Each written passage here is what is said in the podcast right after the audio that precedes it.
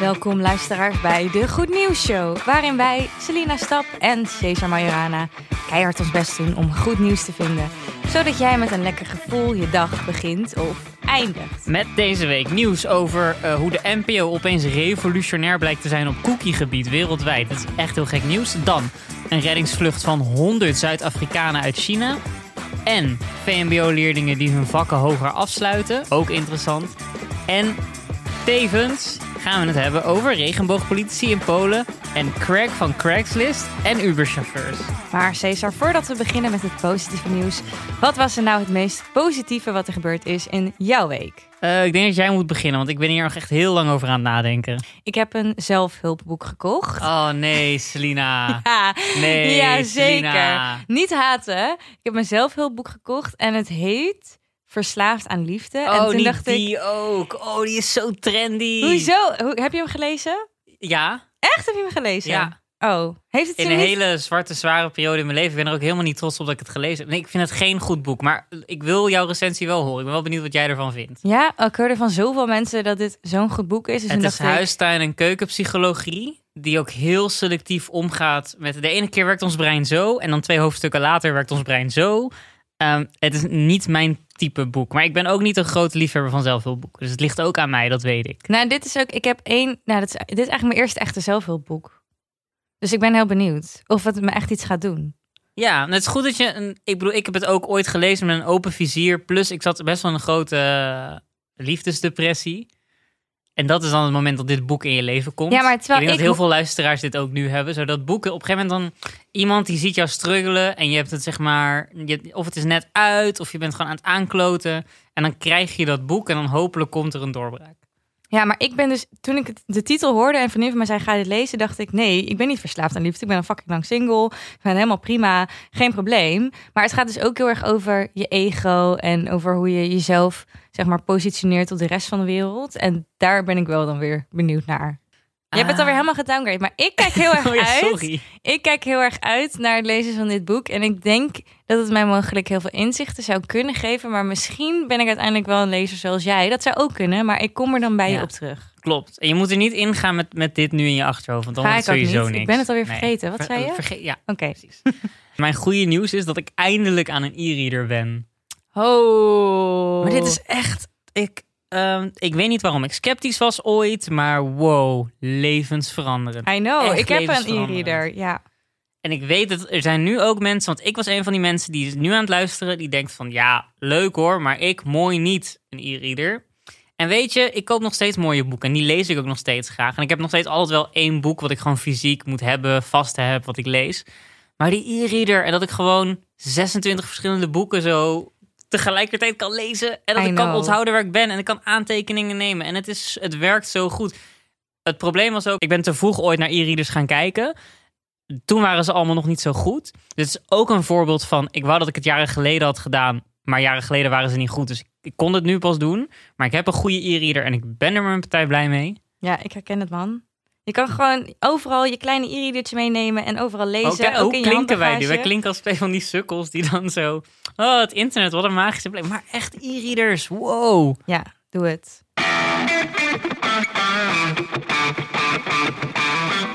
Oké, dan is het nu tijd voor het goede nieuws wat we kort gaan behandelen. En het eerste wat ik jullie even wil mededelen is een goed nieuwtje uit Californië. Want in Californië is er een nieuwe wet uitgeroepen, eh, wat eigenlijk ontstaat is vanuit corona. Namelijk dat Uber-chauffeurs en Lyft-chauffeurs, nou Lyft is eigenlijk een soort Uber, wij kennen het niet, maar in Amerika wel, nu als werknemers moeten worden ingehuurd door Uber en niet meer als ZZP'ers. Nou, dat hebben we natuurlijk ook veel in Nederland. Dat eh thuisbezorgd, Deliveroo, dat soort organisaties van hun werknemers eigenlijk ZZP'ers maken. PostNL ook. Waardoor eh, ja, ze natuurlijk heel veel minder rechten hebben. Ehm, en daarom is het heel goed dat bedrijven worden gedwongen eigenlijk om ze wel als werknemers eh, in te huren. Dat is in Nederland dus nog niet altijd het geval bij de voorbeelden die ik net noemde. Maar het feit dat ze dit in Californië nu hebben besloten voor Uber en Lyft, vind ik een, een, goede, goede manier. Ja, je, je vraagt je af waarom dit soort bedrijven niet gewoon... Ik bedoel, iedereen weet dat, dat we dit, dit vinden we vervelend. De klant, de werknemers van Uber Eats vinden het vervelend. De werknemers van Deliveroo vinden het vervelend. Ze voeren om de zoveel maanden voeren ze een spokesperson op. Wat dan een of andere spreekpoppetjes die zegt... nee, ik ben super blij, ik kan al mijn uren zelf inrichten. Ja, dat zou je dus ook kunnen... als je niet in zo'n verkapt freelance-achtig contract had gezeten.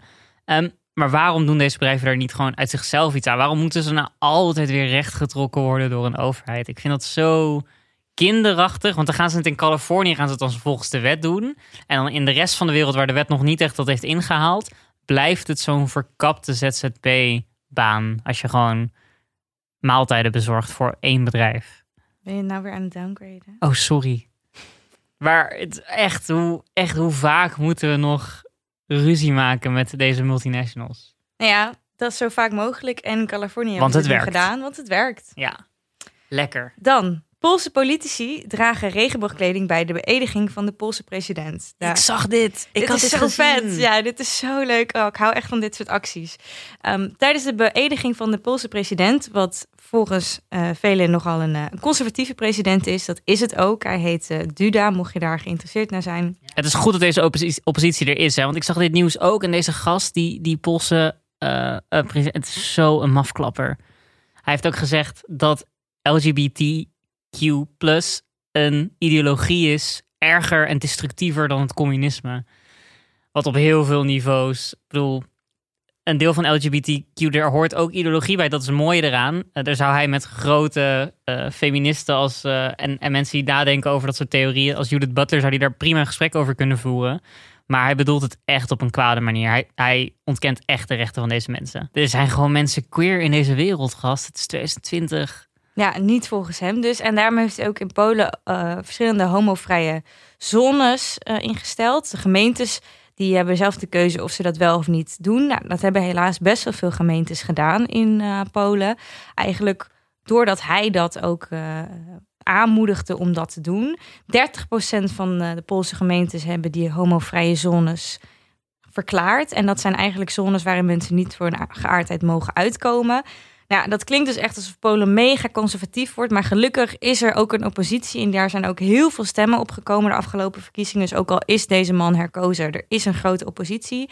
En tijdens die beëdiging van de president was er dus een deel van die oppositie, voornamelijk vrouwen, waren allemaal regenboogkleurig verkleed. Dus eentje was geel, eentje was paars, eentje was rood. En stonden allemaal naast elkaar met ook regenboogkleuren als, eh, als een mondkapje voor corona. En dat zag er zo vet uit op de foto dat je dan die foto hebt met al die politie. En zij staan dan als een regenboog ernaast om toch een statement te maken voor de LHBTI-community in Polen. Dus eh, dat vond ik heel goed nieuws. Meteen een goed, goed begin van je oppositie. Yes. Ja, ja. Daar hoort nog zelfs een kleine positieve kanttekening bij. En dat is dat ik begrepen had dat ook veel eh, van die eh, Poolse steden... die hebben gezegd wij zijn ook vrij van LGBTQ plus ideologie.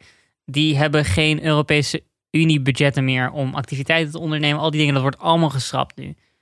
Dat is wel echt goed om te Op horen. alle niveaus verzet hiertegen. Belangrijk. Ja.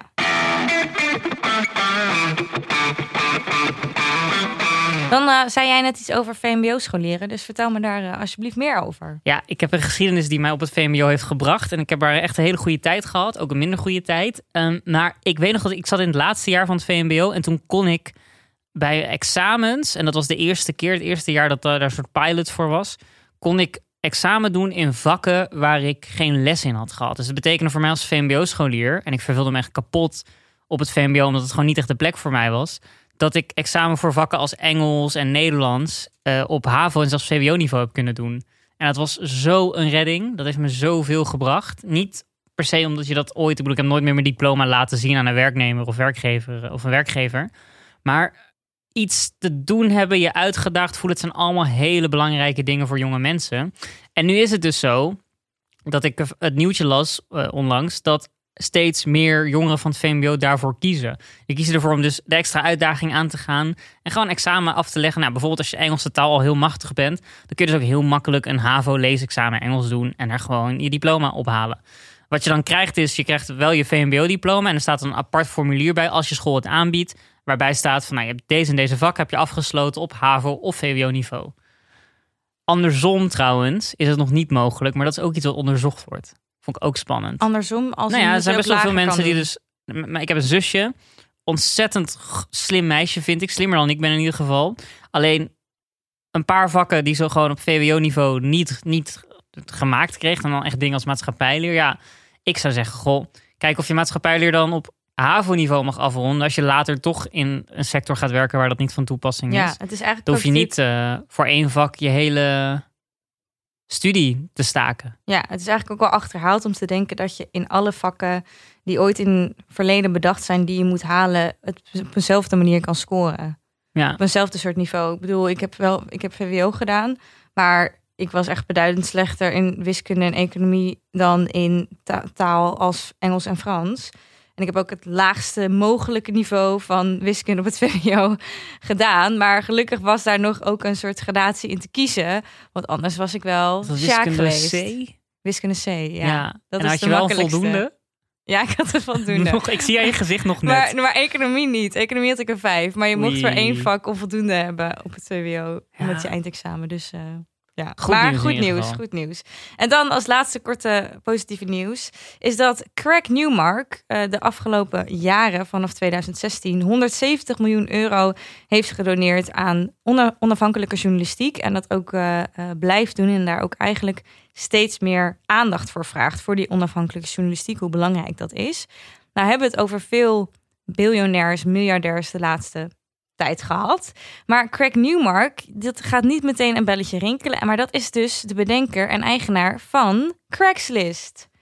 En Craigslist is natuurlijk niet iets wat wij heel veel gebruiken in Nederland. Of eigenlijk niet. Want het is een, een Amerikaanse website voor advertenties. Waar je op voor alles wat je maar kan bedenken een advertentie kan zetten. Ja. Als je daar ook naartoe gaat, lijkt het uit de jaren negentig te komen. Dat, ik vraag me ook af, hoe verdien je hier geld aan? Want het is zo, het is zo'n oudbollige website. I know, maar hij verdient er dus nog steeds miljoenen, Ze hebben mee. wel een Amsterdam, ze hebben wel een Amsterdam pagina trouwens. Zal ik Ja? voorlezen wat erop staat? Nou, vertel. Hey, I am a 20-year-old boy looking for some female company. I'm local. Age doesn't matter to me. Be at least 18.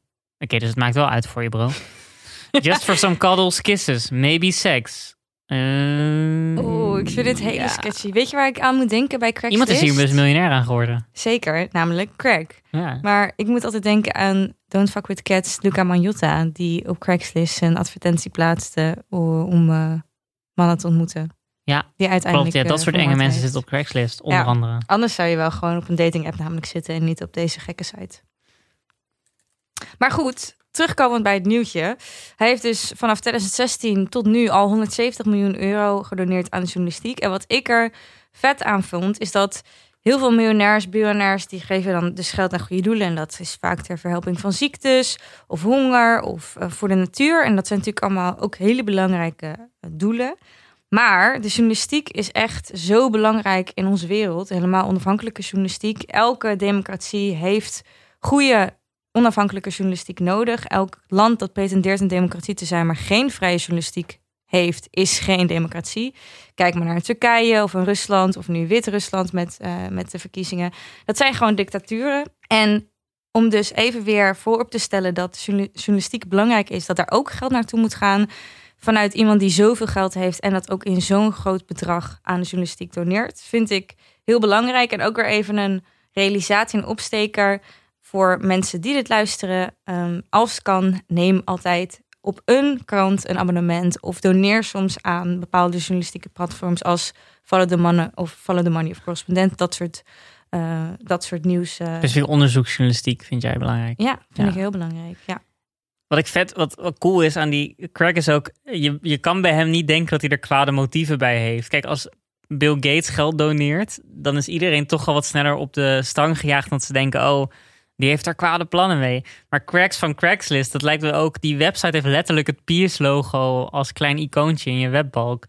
Ik denk dat deze man, niemand vermoedt dat hij er zeg maar, hij de media opkoopt om positieve verhalen over Craigslist het- de wereld in te sturen. Nee, want niemand houdt, houdt zich bezig met Craigslist. Craigslist is Craigslist ook sinds de jaren, is jaren negentig ook niet veranderd qua layout en hoe het eruit Het ziet. is een marktplaats, Dus maar dan het zonder gewoon- foto's. Ja, het is gewoon het oudste van het oudste. Heel bijzonder. Ja. Dus positief. En dan als laatste heb ik iets, en het is specifiek nieuws, maar waar een klein land groot in kan zijn. Ik las op de Amerikaanse tech-website Wired.com dat het stoppen van cookies misschien wel de redding kan zijn van de journalistiek. En hoe komen ze daarachter? Dankzij a Dutch public broadcaster that got rid of targeted digital ads. Oftewel, ze hebben gekeken naar de NPO, die al die vervelende cookingmeldingen heeft. Op elke website van de NPO moet je wel zeggen: accepteer wel of geen cookies, accepteer wel of geen cookies, accepteer wel of geen cookies. Je wordt er helemaal gek van. En wat blijkt nou? 90% van de gebruikers heeft geen zin in die cookies. Nee. De NPO kreeg vroeger zijn advertenties met een soort gekke omweg. Dus wel via de ster, maar dan langs een server van Google werd dat ingekocht. En nu, omdat Google niet advertenties kan aanbieden waar geen tracking cookies bij horen, heeft de NPO moeten zeggen, of de ster heeft dus moeten zeggen, wij gaan op zoek naar een manier om dat zelf dan te doen, om zelf advertenties aan te bieden, die dan niet gepersonaliseerd zijn op iedere gebruikers individuele webbrowsing cookies. En dat is ze gelukt. En het heeft opgeleverd dat ze meer, of in ieder geval evenveel, of zelfs meer geld verdienen aan de advertentieinkomsten dan voordat ze dat deden. Waarom? Omdat één, Google er niet meer tussen zit als tussenpersoon. En uh, uh, twee, omdat blijkbaar mensen dus ook langer kijken naar reclames die niet specifiek zijn geprojecteerd op hun als doelgroep. Dus even nog één keer recapitulerend. Omdat de NPO geen gepersonaliseerde advertenties meer kan plaatsen, omdat iedereen geen cookies wil, Ja. kijken eigenlijk mensen dus juist beter naar die advertenties. Ja. Maar als je daar langer over nadenkt, dan klopt dat ook. In het uh, Wired-artikel stond een goed voorbeeld. Er stond een, een, een, een journalist die zei...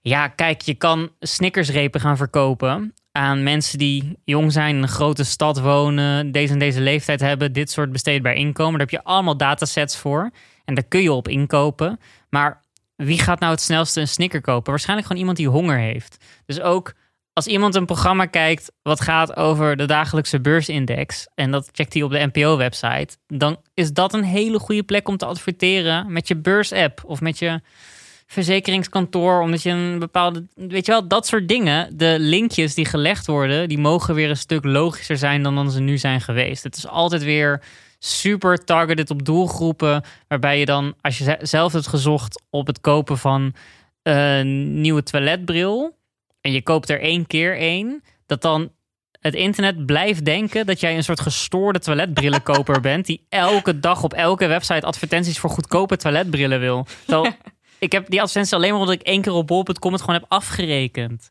Maar ik vind het dus wel grappig. En blijkbaar is het dus een.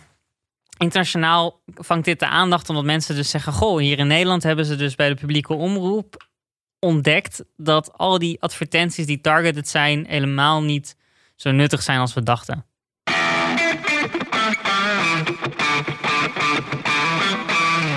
Dan gaan we naar Het mijn eerste verhaal. grote goede nieuws, het eerste verhaal.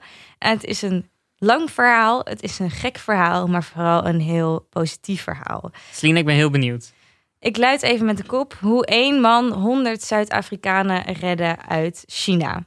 Correspondent kop? Of? Zeker niet. Ik heb het namelijk van CNN, van de CNN-website. En ik heb het dus zelf vertaald. Deze Mooie kop. vertaling. Dankjewel. Nou, wat was er aan de hand? Ehm, door corona zijn natuurlijk heel veel vluchten wereldwijd afgeschaft. En ook zijn heel veel reizigers de afgelopen maanden zijn gestrand. Nou, dit was ook het geval voor heel veel Zuid-Afrikanen die vastzaten in China. Ongeveer 100 Zuid-Afrikanen zaten de afgelopen maanden, dus sinds maart, vast in China. En één man heeft ze daaruit gered. Ehm, Oké, maar wacht even. Die mensen zaten vast, maar waarom zaten ze vast in China? Nou, dus dat waren gewoon, eh, net als wij, wie dan ook, reizigers, mensen die werkten in China tijdelijk. Of die zaten gewoon in China toen de corona kwam en die wilden terug. Nou was er maar één repatriëringsvlucht in maart gegaan. En daarna niet meer. Dus de mensen die daarna nog er zaten, zaten eigenlijk vast. Toen was er gezegd tegen die mensen, nou in juni komt er weer een repatriëringsvlucht. Dat vind ik ook best een eh, lange tijd. Vraag me niet waarom ze pas in juni konden worden opgehaald. Maar ze konden pas in juni worden opgehaald. Dit ging helaas niet door. Waardoor die mensen dus nog tot begin augustus vastzaten in China. Nou heeft eh, een man, een Zuid-Afrikaanse man die inmiddels in Canada woont, ze daar vandaan gered. Hoe heeft hij dat gedaan? Deze man is eh, piloot en hij had zijn eigen vliegtuigbedrijfje, ook al toen hij in Zuid-Afrika woonde. En daardoor heeft hij heel veel connecties in en om Zuid-Afrika. En mensen begonnen hem eigenlijk de laatste maanden te bellen van... goh, jij hebt je eigen vliegtuigbedrijfje. Kan jij ons niet repatriëren uit China met jouw eigen kleine vliegtuigjes? Nou ja, dat is natuurlijk uh, uh, vrij lastig met die afstanden van China naar Zuid-Afrika. Maar hij dacht wel, wat ik wel kan doen, is mijn connecties inzetten om misschien toch die mensen uit China te krijgen. Want ik heb genoeg connecties in de, in de vliegtuigwereld. Hij ging een, uh, een vliegtuig leasen, een Boeing 767 van Air Zimbabwe. En Air Zimbabwe is, dat je raadt het al, de vliegtuigmaatschappij van Zimbabwe. Ook met maar één vliegtuig het vliegtuig van Zimbabwe. En dat ging hij leasen. Nou, dit is nu, wauw, dit verhaal. Ik maar ga verder, maar wow. ja, dat ging hij leasen. En hij had hij zich daar een goed businessmodel in. Uh, want het kostte ook wel even om, de, om met die vlucht mee te komen, namelijk 1000 euro.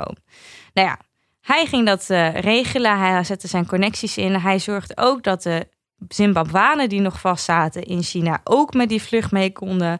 Dus uiteindelijk was het een groep van Zuid-Afrikanen en Zimbabwanen die terug moesten.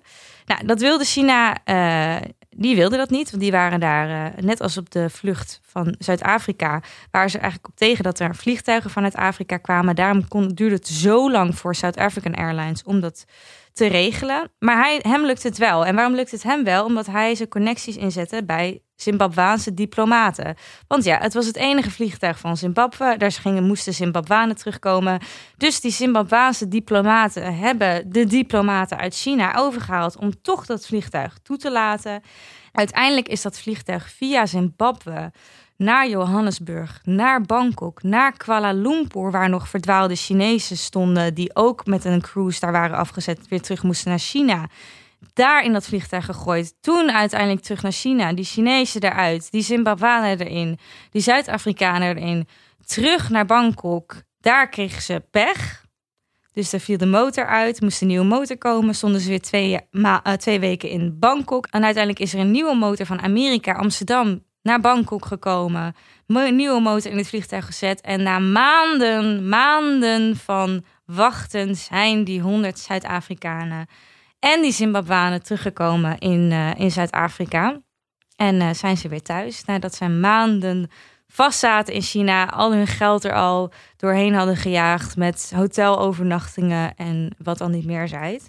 Dus uh, zij waren die man zo ontzettend dankbaar dat hij dat in zijn eentje, wat hij zei ook, ik was in mijn eentje aan de keukentafel in mijn huis met mijn als enige mobiele telefoon, dat hij dat heeft geregeld, dat zij allemaal terugkwamen en dat de regering van Zuid-Afrika dat niet kon regelen met een repatriëringsvlucht. Dus uh, dit is toch een heel mooi voorbeeld van uh, hoe één iemand uh, heel veel mensen kan, kan ik, helpen. Wauw, ik wil mijn eerste kind vernoemen naar deze man. Hoe, wie is dit? of in ieder geval laten we ergens een basisschool in Zimbabwe vernoemen naar hem. Ik zit ook zo te denken van hoe is die ervaring ook dat deze mensen worden gecontacteerd door een of andere gek die gewoon zegt van ja weet je wat, ik ga het fixen help me even. En betaal, begreep ik nou ook dat ze hem moesten betalen wel? Ja, kijk, hij zag het eerst. Zijn naam is Tertius Mayburg. Dat is een bijzondere naam, hè? Tertius Mayburg. Maar zijn eerste um, incentive om dit eigenlijk te doen was dus vooral als een businessmodel. Hij dacht, ik kan dus 1000 euro pp vragen om, uh, om die mensen terug te vliegen naar Zuid-Afrika. Maar uiteindelijk heeft hij er zelf meer geld aan verloren. Omdat hij dus nog twee weken lang die mensen moest huisvesten in Bangkok. Omdat die motor uitviel uh, van, van het vliegtuig. Maar hij zei ook, ja, uiteindelijk deed ik het niet meer voor het geld. Maar deed ik het gewoon om die mensen te helpen. Omdat ik al die verhalen horen van mensen die al zoveel maanden zaten te wachten om terug te komen naar huis. Dat hij het, uh, dat hij het gewoon deed om die mensen te helpen. En niet meer, uh, niet meer voor het geld. Jeetje, Mina.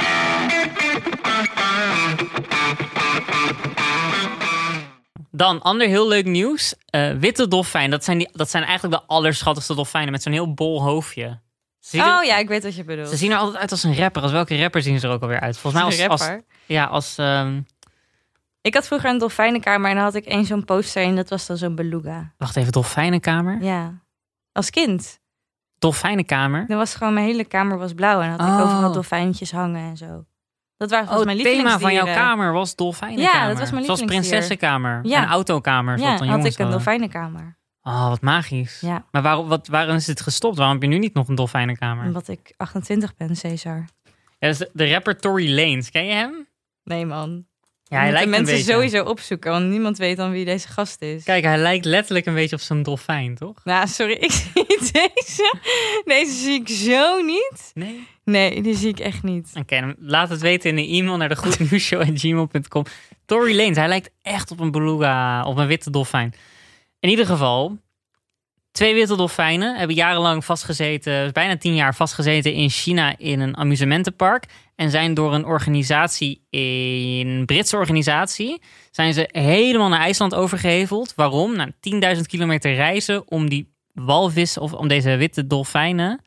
Ze hebben 10.000 kilometer gereisd om deze witte dolfijn eindelijk vrij te laten rondzwemmen. In een soort beveiligd, maar ontzettend groot gebied waar, ze, waar er niet op ze gejaagd wordt.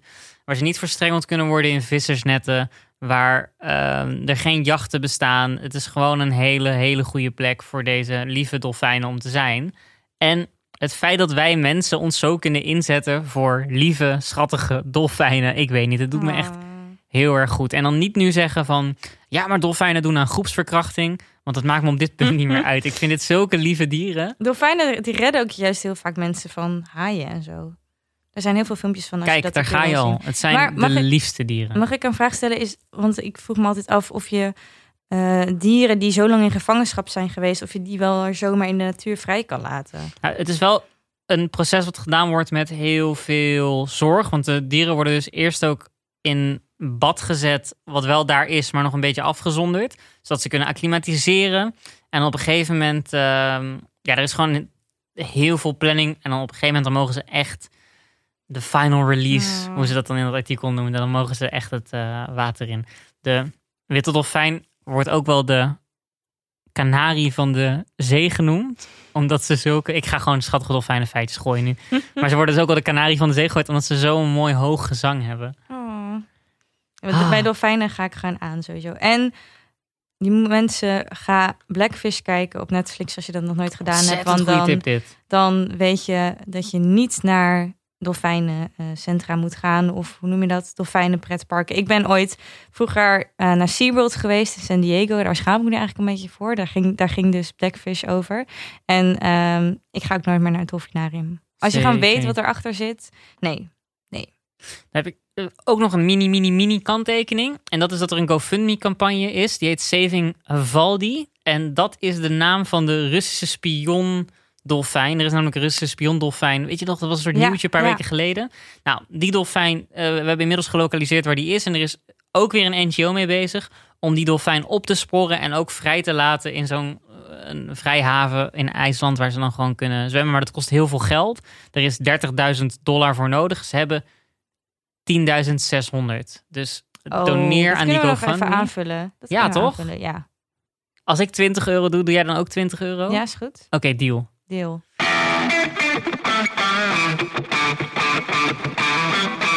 Nou, dan zijn we weer aan het einde gekomen van onze aflevering. En dan zijn we natuurlijk bij het item. Maar wat doe jij dan? Want we hebben het de hele tijd over hoe andere mensen de wereld beter maken. Maar we kunnen zelf natuurlijk ook iets doen om de wereld beter te maken. En daarom kijken we elke week naar hoe wij, Cesar en ik, dat zouden kunnen doen. En deze keer heb jij wederom iets voor mij bedacht. Of voor ons, dat weet ik niet. Ik, maar ik ben vooral benieuwd waar jij, bent, eh, waar jij mee bent gekomen deze week. Ja, we hebben net al deze pact gesloten trouwens. Hè? Dus die 20 euro, die telt niet. Oké. Ehm, het is warm in Amsterdam. En ik was op weg naar het park en daar trof ik een zwerver. Die zwerver die vroeg mij om geld. En toen zei ik, ja hoor, is goed. En toen zei ik, maar wil je ook een biertje? En toen zei hij, ja, dat wil ik eigenlijk het allerliefst. Dat ging namelijk kopen met het geld. Dit was een gesprek in het Engels. Deze man kwam uit Roemenië, vertelde die. Had ook nog een heel verhaal over hoe die hier beland was. Wat ik niet helemaal geloofde, maar duidelijk was, deze man die, die, die zat verlegen om geld. En blijkbaar wilde hij gewoon graag een biertje. En toen, terwijl ik dat met hem afsprak, zag ik achter hem nog een man staan. En blijkbaar was dit een soort team van twee heren die allebei dat bier nodig hadden. En ik zei, goh, volgens mij wil je vriend ook wel. Hè? Hij zei, ja, dat klopt. Dus wij zijn bier gaan halen. En eh, toen heb ik de, de hele middag zo met deze jongens nog daar gezeten, bier gedronken. Ik ben zelf niet zo'n goede bierdrinker, dus het was gewoon voor mij Is heel... het echt? Dit klinkt echt een verhaal van wat je nu... Maar dit is gewoon echt, echt ja, dit is echt gebeurd. Dit gebeurde bij. ehm, ik was op weg naar het park. En het gebeurde bij de stad Schouwburg. En daar werd ik aangesproken. En het gekke is, ik ben gisteren nog een keer door dezelfde guys aangesproken. En die herkenden toen dat ik het was. Awkward moment. Maar goed. In ieder geval, met deze twee heren dus eh, bier gaan drinken in het park. Dat was heel gezellig. En later toen ik dit aan vrienden van mij vertelde, toen kwam ik weer in een heel klassiek gesprek. Ik weet niet of je dit gesprek kent, maar sommige mensen die willen absoluut niet eh, zomaar geld geven aan zwervers. Waarom? Want die zijn dan bang dat de zwervers daar drugs, alcohol mee kopen. Heb je dit wel eens gehoord van mensen? Ja, zeker. Heel veel mensen zeggen dat. zo. pff, mijn. Ja, ik hoorde soms. Ik heb het, de eerste keer dat ik het hoorde was bij de moeder van een vriend van mij thuis. Die het zo opeens tijdens het avondeten toen ik daar zat ging vertellen. En toen dacht ik ook nog van ja, jouw zoon, ik heb hem zo vaak al drugs zien kopen. en die krijgt ook gewoon zakgeld van jou. Heb je dat niet gezegd? Nee, dat zeg je nooit als je Oh, mensen gaat dineren. jammer. Maar ehm, dit gebeurde. Eh, Dat is niet per se mijn, mijn goede daad, hoewel ik wel heb geprobeerd iets liefs te doen voor een ander. Eh, maar mijn goede daad was, ik heb eh, een vriend van mij overtuigd om ook vaker gewoon bier te kopen voor een zwerver die daarom vraagt. Mm. Of, ehm, of gewoon zomaar geld te geven. Want ik had dus, nadat dit gebeurde, een gesprek met een vriend die ik eigenlijk zou treffen. En toen, ehm, ja, toen heb ik de kans gehad om toch een keer uit te leggen dat ik vind dat we zwervers, mensen die verlegen zitten om geld, mensen die hulp vragen. Het is heel erg denigerend om te beslissen dat zij alleen maar met jou mee naar de supermarkt mogen lopen waar je dan iets voor ze haalt. Of dat ze geef ze gewoon geld. En al dat soort plannen ook die zo nu en dan opduiken van we gaan alle zwervers een pinapparaat geven, want dan kunnen we tracken wat voor uitgaven ze doen. Ik, ik vind dat mensen die ervoor kiezen om zo in Nederland op straat te wonen, ehm, en die niet super hulpbehoevend zijn, want die hulp moeten ze natuurlijk krijgen, die mogen gewoon als ze willen drugs kopen van het geld dat ik ze geef. Ik bedoel, ik koop ook wat ik wil van mijn eigen geld. En ik vind die autonomie vind ik heel belangrijk. Ehm, en ik vond het leuk dat ik een keer allebei kon doen. Dat we en een pilsje hebben gedronken en ik heb nog wat kleingeld kunnen geven. Ehm, Ja, en Ja. heel veel mensen kiezen natuurlijk niet voor om op straat te komen. zeker niet. Want je, want je zei net in zin die ervoor kiezen, maar dat, dat is natuurlijk Ook een zo. groot deel die er zeker niet voor kiest. Nee.